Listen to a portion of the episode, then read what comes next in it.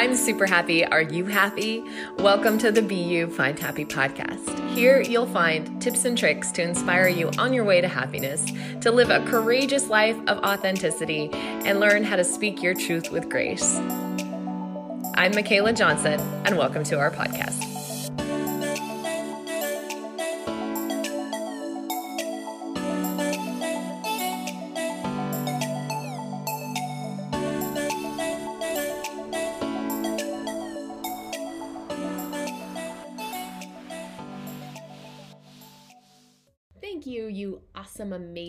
Human on this earth plane. I am so grateful that you are here. Just wanted to take a second and say if you click like or hit subscribe, it helps this podcast continue. I want you to live the fullest expression of your experience in life, and you can find so much more by visiting beyoufindhappy.com. There you'll find Empowered, my motivational journal for women, links to all of the various books, and so much more. Thank you for being you. Whitney, good morning. Good morning. Welcome to the You Find Happy podcast. I am so excited to have you on today. I know I say this to all of my guests, but all of my guests are just so amazing. Um, you know, you've got so many uh, just accolades, incredible accolades, um, you know, involving Stanford University and a master's degree. And you've written books about being a mama mindset thought leader. Um, and now you've got a new one, the new baby blueprint. We're going to talk about all these things today. Can you tell the listeners a little bit about who you are and how you got into what you're doing? Yes, thank you so much for having me. And um, you're right. There is there are a lot of uh, credentials behind my name and a lot of years of school, but I think most importantly, it's my patients and my kids who have taught me the biggest lessons of my life and given me the insight that I've used to help other moms, uh, to be perfectly honest. Um, and you're right that I have two books uh, with the American Academy of Pediatrics. One is the New Baby Blueprint, which came out a couple years ago, and then the newest one is called The Working Mom Blueprint: Winning at Parenting Without Losing Yourself.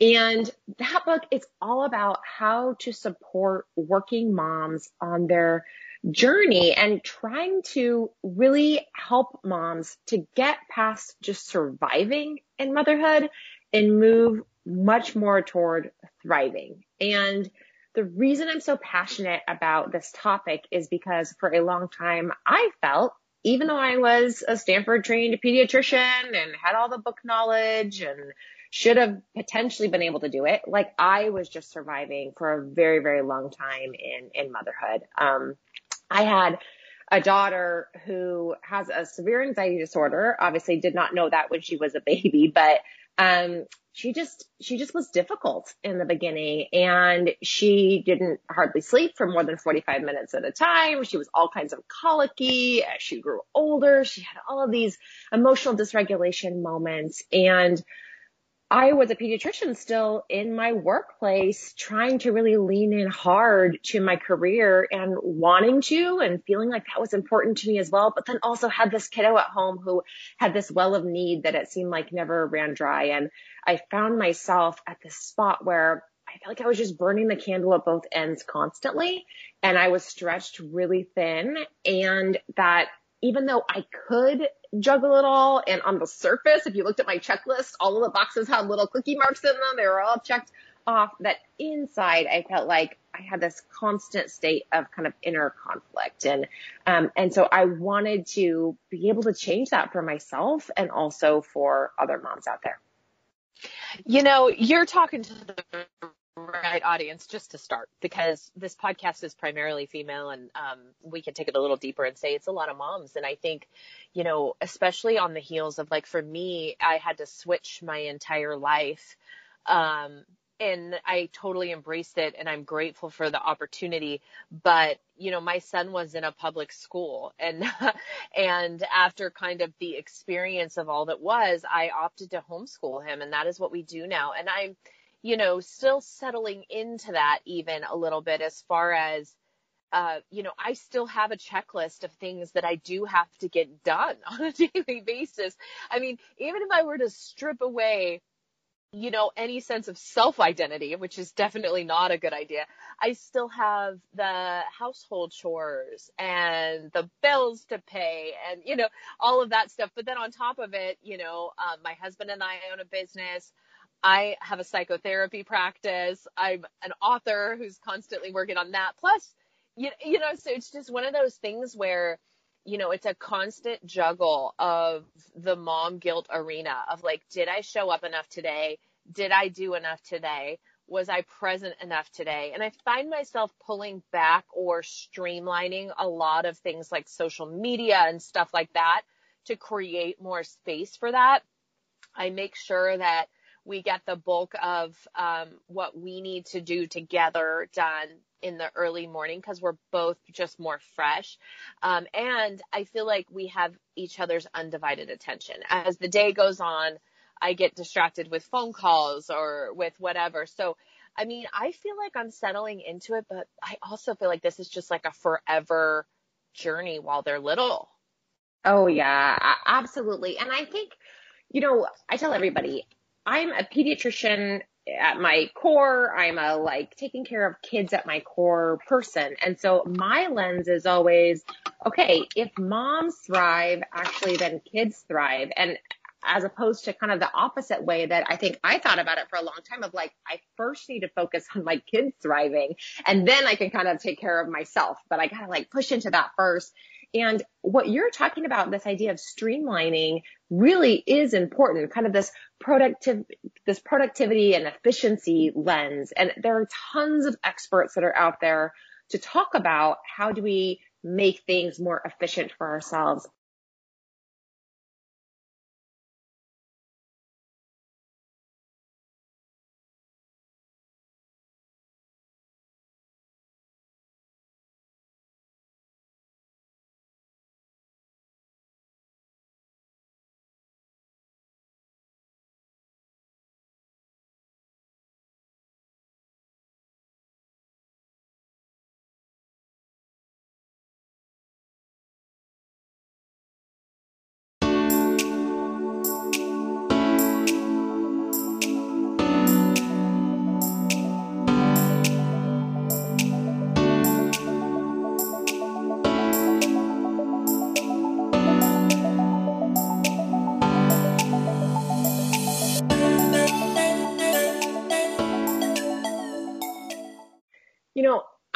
Pediatrician first and foremost. I spend my day with kids and their parents. And so I'm always thinking about this idea of helping kids thrive. And I think that for a long time, I thought, even in my own personal life and as I, as I counseled parents, you know, first focus on the kids thriving and then kind of parents secondarily. And that perspective has shifted for me completely where now I have this deeper understanding that when parents thrive first and focus on that first, there's a ripple effect that goes out to their kids.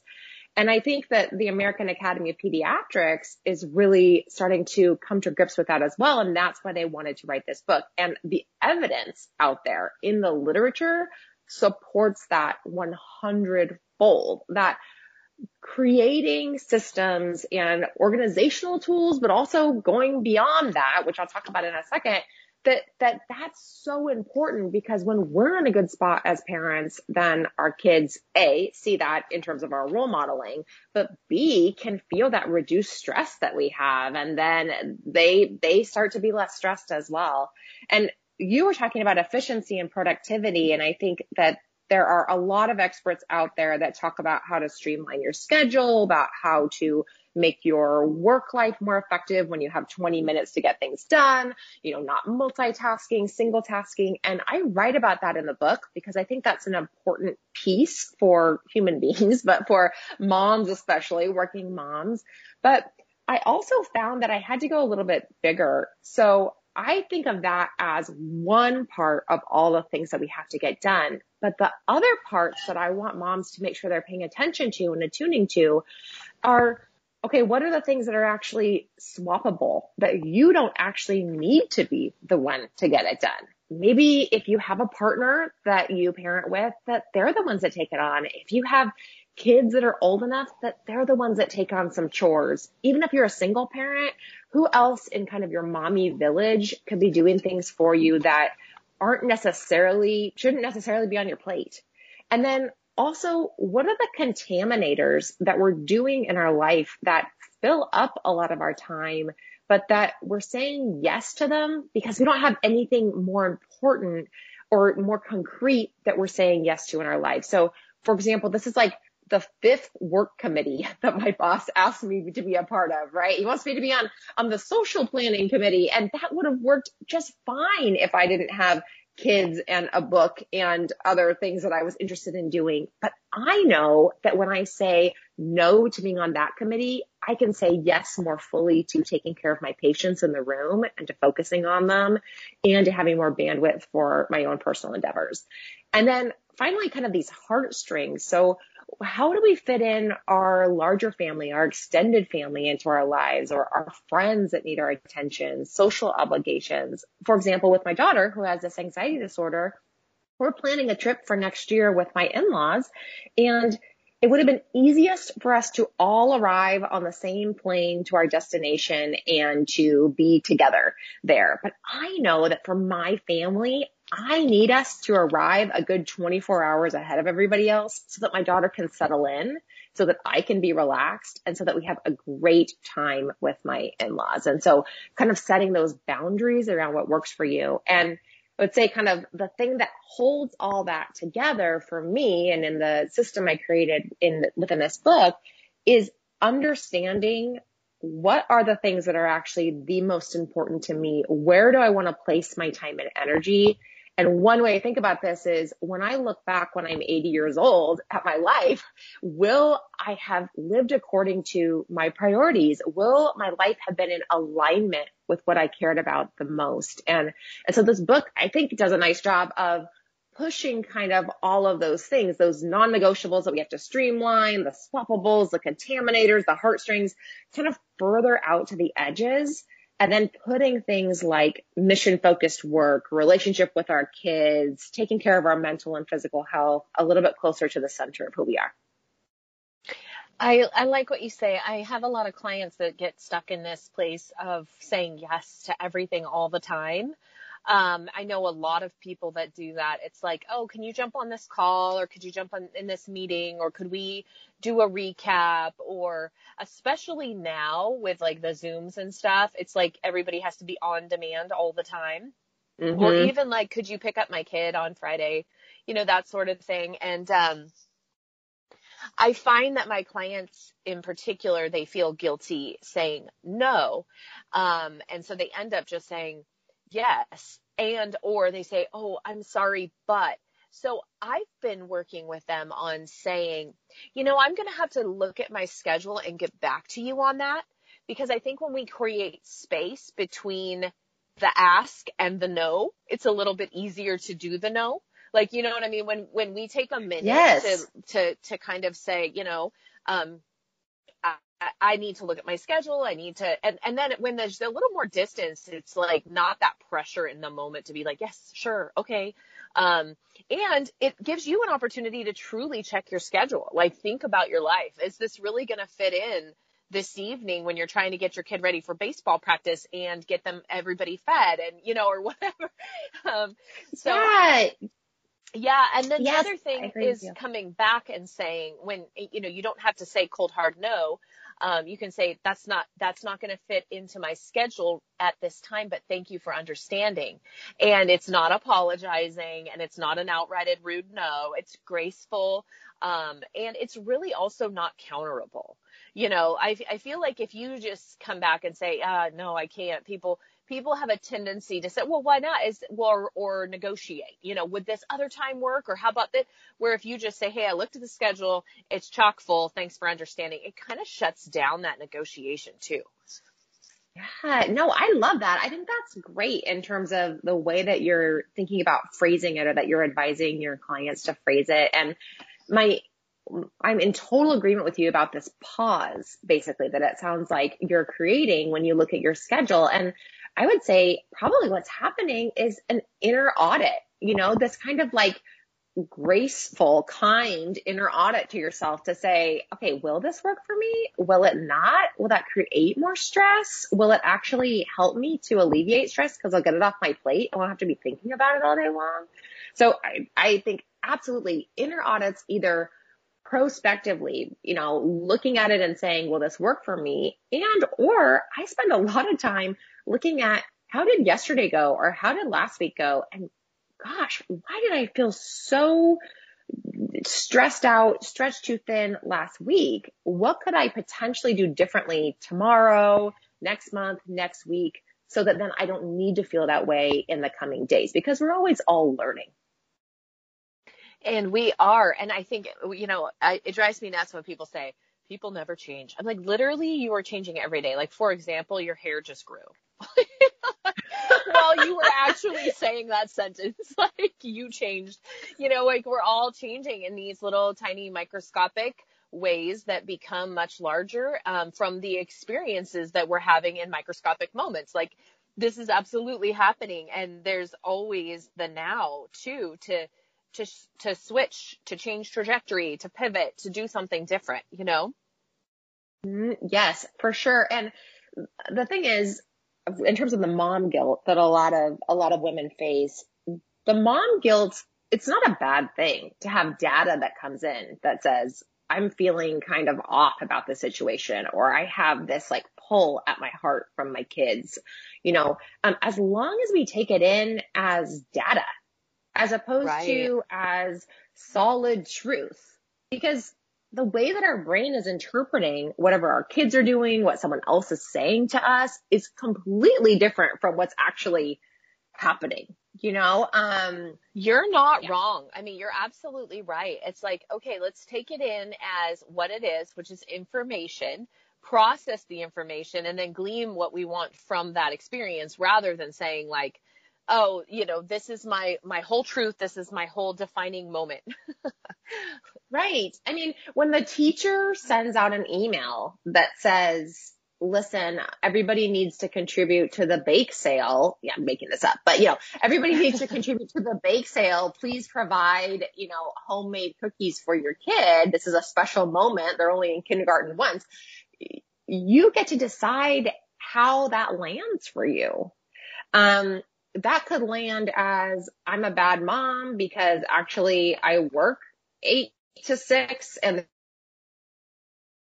you know, we're going to go to down to the Safeway and grab some. Um, if we're lucky today, I'll have somebody else do it, have them deliver it. Um, or, you know, man, I am, um, I, I am a really bad mom because I can't contribute. Like you get to choose. Does this say about you that you're a bad mom or does this say actually there's an opportunity here or that this actually doesn't really matter. This person thinks that this act or that this moment matters, but I know for me and my kid that what matters more is that later tonight I'm cuddling up on the couch with them reading a book. Right. So we get to yeah. decide when people bring that, that information to us, what we're going to do with it. I, I also liked uh, something that you touched on a little bit, which is you know, if you're, I think this, this works for me. If I'm having a spirally day where I feel like I fell short in some ways, like there is nothing better than saying, do you want to play a game of chess? Do you want to play a game of sorry? Or grab a picture book. I'll read you a picture book. And I don't care what age kids are. You're never too old for a picture book. um, you know, Word. So, um, so yeah, I mean, and I think that like that's kind of that there's no better time than the now to do what feels better in your belly, you mm-hmm. know? Yeah. Yeah. Yeah. What feels better in your belly. And I think when it comes to taking care of ourselves too, it's funny. I just read an article called how listening to Justin Bieber makes me a better mom. Um, uh, because, because when I kind of go back to my college days, to my late 1990s high school days, and I'm aging myself, but, um, and, and I think about what are those really feel good moments that I had, you know, at a high school dance or riding with my friends in the car. It comes back to pretty simple things like listening to music that I could bop to or, you know, singing at the top of my lungs or being at a concert or dancing around or whatever. And so it, it's true that we can actually recreate those moments for ourselves individually. And it literally takes four minutes in the shower to like listen to an amazing song or in the car before you pull up to your house and or with your kids, you know, to have these like fun moments that are about um, you just reconnecting to yourself and remembering what it feels like to to feel good deep inside you. Um, also, I love that uh, Justin Bieber, "My Mama Don't Like You." yes, I say that one all the time. I know sometimes yes, it's so funny though because my my son is sitting in the back seat, you know, he's just shaking his head like, "No, please, please, no, mom." I know my kids are finally getting to that age where they're starting to be embarrassed by me, and I kind of love it. I'm, I'm right. Like, there is something fun about that. I mean, I, so this happened for the first time this school year. So one day a week he goes to this little program to, you know, socialization and all the things kids need mm-hmm. from nine to two. And, um, he recently started having like a little crush on a girl there. And anyway, that's not important. What's important is that I had pulled up to the school in the morning and, you know, he went to hop out and I said, whoa, whoa, whoa, whoa, whoa. Mommy needs a kiss. And he's like, oh, mom. And I was like, no, I'm not ready for this. Like I was so not ready. I was like, no, no, no, no, no.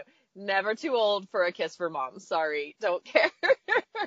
like, yeah. But no, um, I agree with that. I agree with that. Yeah. And, you know, I mean, it's funny because truly, like, prior to my son, I mean, I was always a hug person and stuff like that, but I did not realize the immensity of the cuddle factor that I had within me until I became a mom. Mm. Like it's crazy. I, I mean, how much I feel like, you know, even when he's upset, it's just so natural for me to just you know, hold him tight. Like that's just what I want to do. And it just feels right. Yeah. And well, there's something too about just, I think that presence, that mindfulness that comes when you're physically connected to someone in that way. I mean, I'm always noticing when I'm giving my littlest one a little hug, like, oh my gosh, your little hands, they'll only be little this long or like the, the smell of your breath or like the rhythm of your breathing. And, and I always am reminding moms like that is a form of mindfulness and of self care as well. It's just like having a moment with your kiddo that is in physical, in physical connection. So no, I, I think that's super important. And, um, what I was going to say too, piggybacking on, on what you said about kind of giving this hug goodbye and like mommy needs a kiss before you go and him being embarrassed that both of my kids I'm pretty verbally affectionate with them. So I am always trying to look for strengths, right? Like strengths based parenting, which is absolutely evidence based way of, of thinking about our kids and of noticing when they're doing well. Um, so that when we need to give them some constructive criticism, it's not all that they're hearing. And, um, and so I'll, I'll tell both my daughters, you know, I have just been noticing that you are becoming a kiddo who is able to figure things out on your own when they do something really small, like they're able to go find their shoes from upstairs and bring them down as opposed to me helping. And they go, ah, mom, I'm so tired of you telling me that. And for a while, I kind of backed off because I thought, well, I don't want to annoy them. But I've decided that I have to be persistent with it. I mean, not to the point where they start yelling at me, but that I have to keep going with those affirmations that are about them trying, about them building resilience and that I just tell them, Oh, I know parents are so embarrassing. I'm just so like overly telling you, but I can't help myself. Yeah. I just, yeah, I just play with yeah. it. And that's the same as those kisses. Your, your son needs those kisses still. Absolutely. And I think that like, being embarrassing is a rite of passage as a parent and also is an important part of childhood development. you know what I mean? Like having that experience is a, an important part of it. But also, um, oh, I just lost it, but there was something else that you were saying, um, about resiliency that I was thinking about. Oh, you know, and in just in general, I really feel like as a society, uh, we haven't had to work as hard to live uh, you know, like even just we go to the grocery store and there's a plethora of food to choose from. Where you know my my son and i and well my husband son and i we have a huge garden. Um and my son's gotten to experience all the work that goes into a tomato you know a single tomato. Oh. and i think that this is something that in general kids are lacking um, because it's such an instant gratification society. And that I think as a parent, if you can incorporate ways to allow them to have to struggle to see what it takes to get something that that's actually better because we don't really naturally have that anymore. We don't, you know, we go, you know, if the car needs gas, we go to the gas station. If, you know, if we, if we want pancakes, we don't have to go, you know, milk the cow and gr- grab the eggs from the hen house kind of thing, you know. mhm. For sure. Actually, I mean, it's crazy all of the books that we all read about how to be good parents and how to help our kids be the 35 year olds that we hope that they'll be, right? But when it comes down to it, I mean, the studies show that simple things like having our kids be contributors in our households um, growing a garden, being part of food prep builds that community, builds that sense of being needed, of being accountable, of being on a team. I mean, that's why we all love to cheer for our sports teams. It's because we feel like we're part of something and our kids need that too. And in fact, you know, if you're parenting with a partner, um, I put a whole section in the book about how to build equity with partners. Um, based off of um, what couples therapists really talk about. Because we know that there's this idea of maternal gatekeeping not for every single mom out there but for a lot of moms just biologically right? What happens when your baby's born and your partner goes to give him a bath and you're like hovering over them going don't drown the baby. And um, yeah, what happens? That partner backs up and goes okay you do it you know? My goodness and um, and then what happens? And then your skill level gets really high. You start to become really adept at, at caring for this little slippery being in the water and your partner becomes less adept at it. And so, of course, less willing to jump in. And same thing with our kids. If we give them opportunities to be invested and involved in the goings on of our house, A, that takes the pressure off of us. But B, it teaches them, yes, the value of hard work, that things don't just like money doesn't fall off of trees. Food doesn't, you know, we, we, it takes someone picking actually the fruit off of the tree to get it to our house, um, and gives them that sense of camaraderie and of belonging. Um, I've talked about this in this podcast before, but one of the things that was funny is when I was first um, you know, doing my psychotherapy practice, my son was just born.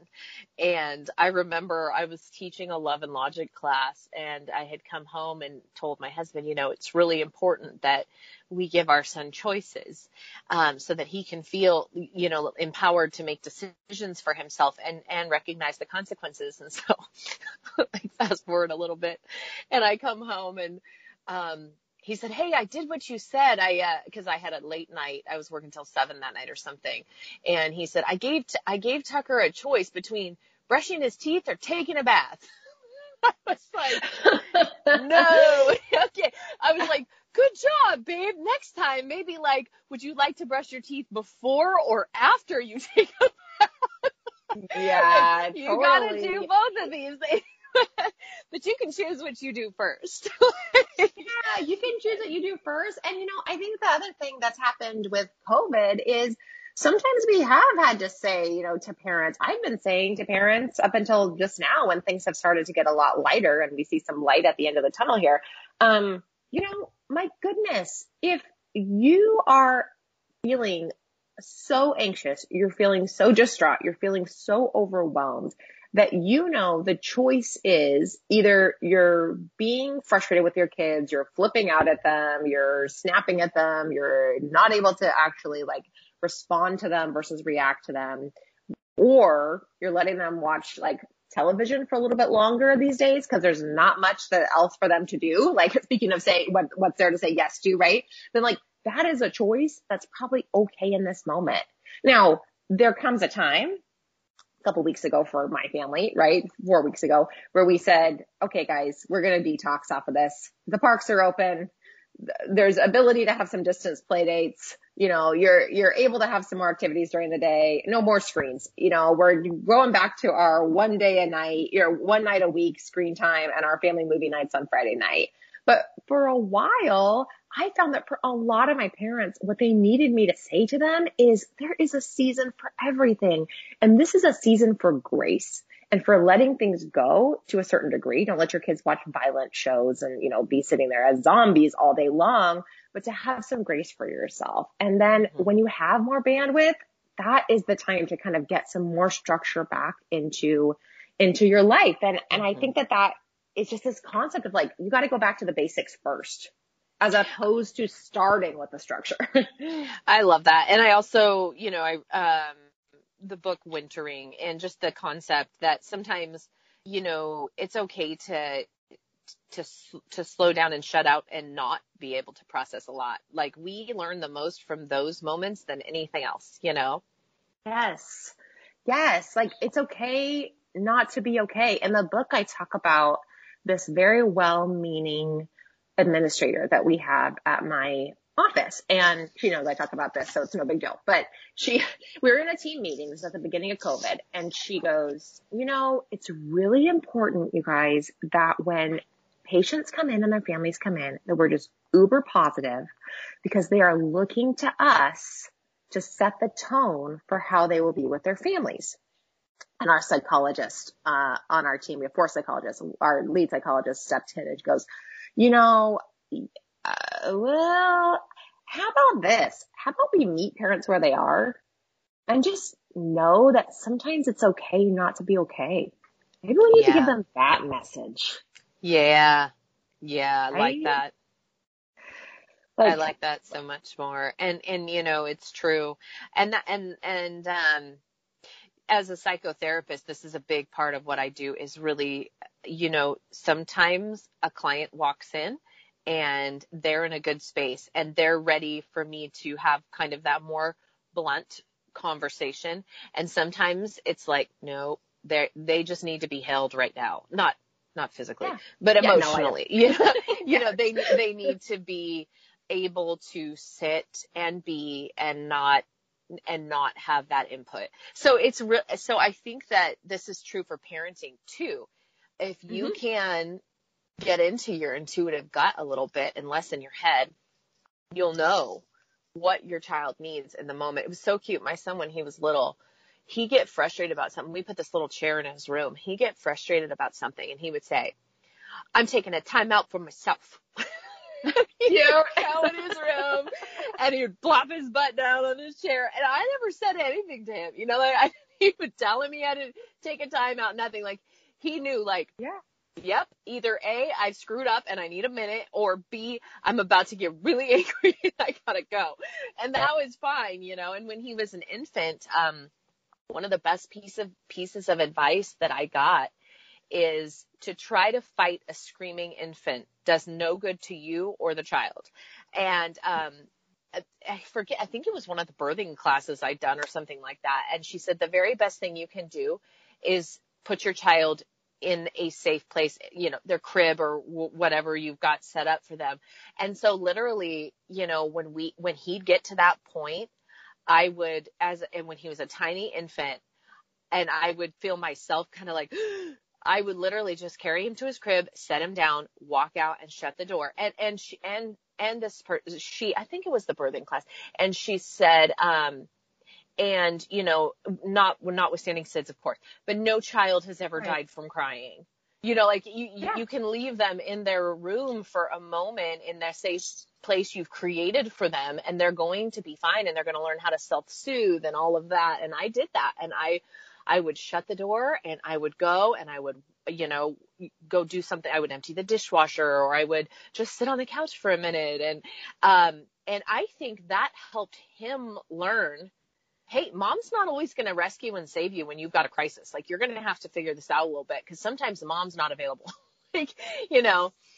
Yeah. Well, and it probably prevented you from doing something that you wouldn't be proud of later on. You know, right. I mean, my gosh, yeah. I know as someone who struggled with postpartum depression and anxiety myself that that there were moments that my husband looked at me and said, like, are you going to shake this child? Like, you are so mm-hmm. upset right now. Mm-hmm. What you need to do is go take a break. Yeah. And that, and it didn't matter that I had all the training of being a pediatrician in that moment. That was just well, my and the, and the funny thing is, is, if anybody else in life was screaming at you like that, like bloody murder, you would be like, fork you, I'm out. you wouldn't like, but as parents, we don't do, you know, like that's where I think it's important to know you can do that. Put them in a bag and walk away. And, and, and this is true, I think, for not just infancy. I mean, it's, it's true for all ages. You know, there are times where I look at my son as I, I just literally look at him and go, nah, nah, yeah. not doing this right now. I can't do this. So you, you're going to have to take that somewhere else. You know, like it's just a very simple boundary for mom. Boop. That's it. Yes. Yeah. Or that, that as a mom that, that you model, I mean, I, I do this, like model taking a time out for myself. My kids, the best way to get my kids to stop a, uh, aggressive behavior, a behavior that is just like not okay with me is generally speaking, unless there's like phys- a chance of physical violence between the two of them, is for me to say, to narrate out loud, I am feeling very frustrated. I don't want to do anything that in the end I'll regret, either say anything or do anything that I'll regret. So I'm going to take a moment by myself. I need space. I will come out when I'm ready. I love you. You know what I mean? I love that. And it plays into the fact that it's an instant gratification world. We text someone, we expect a response right away. We comment on something, we expect them to comment right back. And I actually recently shared on my Instagram, it's like, I'm going to take a minute and reply when I'm ready. And in doing so, I honor you and I honor myself. Yes. Yes. We need to be still more than we are. Mm-hmm. yeah.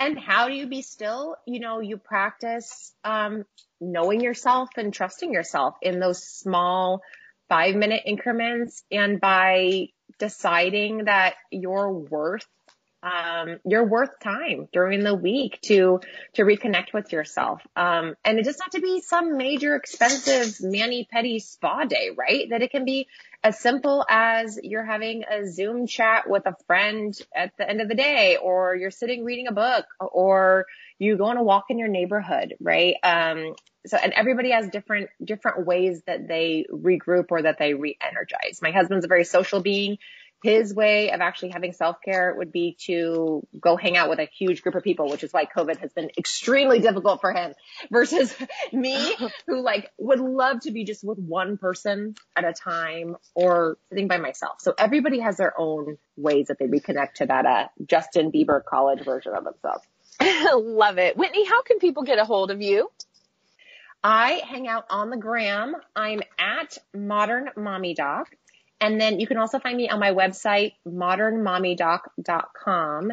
And the book, The Working Mom Blueprint, Winning at Parenting Without Losing Yourself is available everywhere that books are sold online and in bookstores.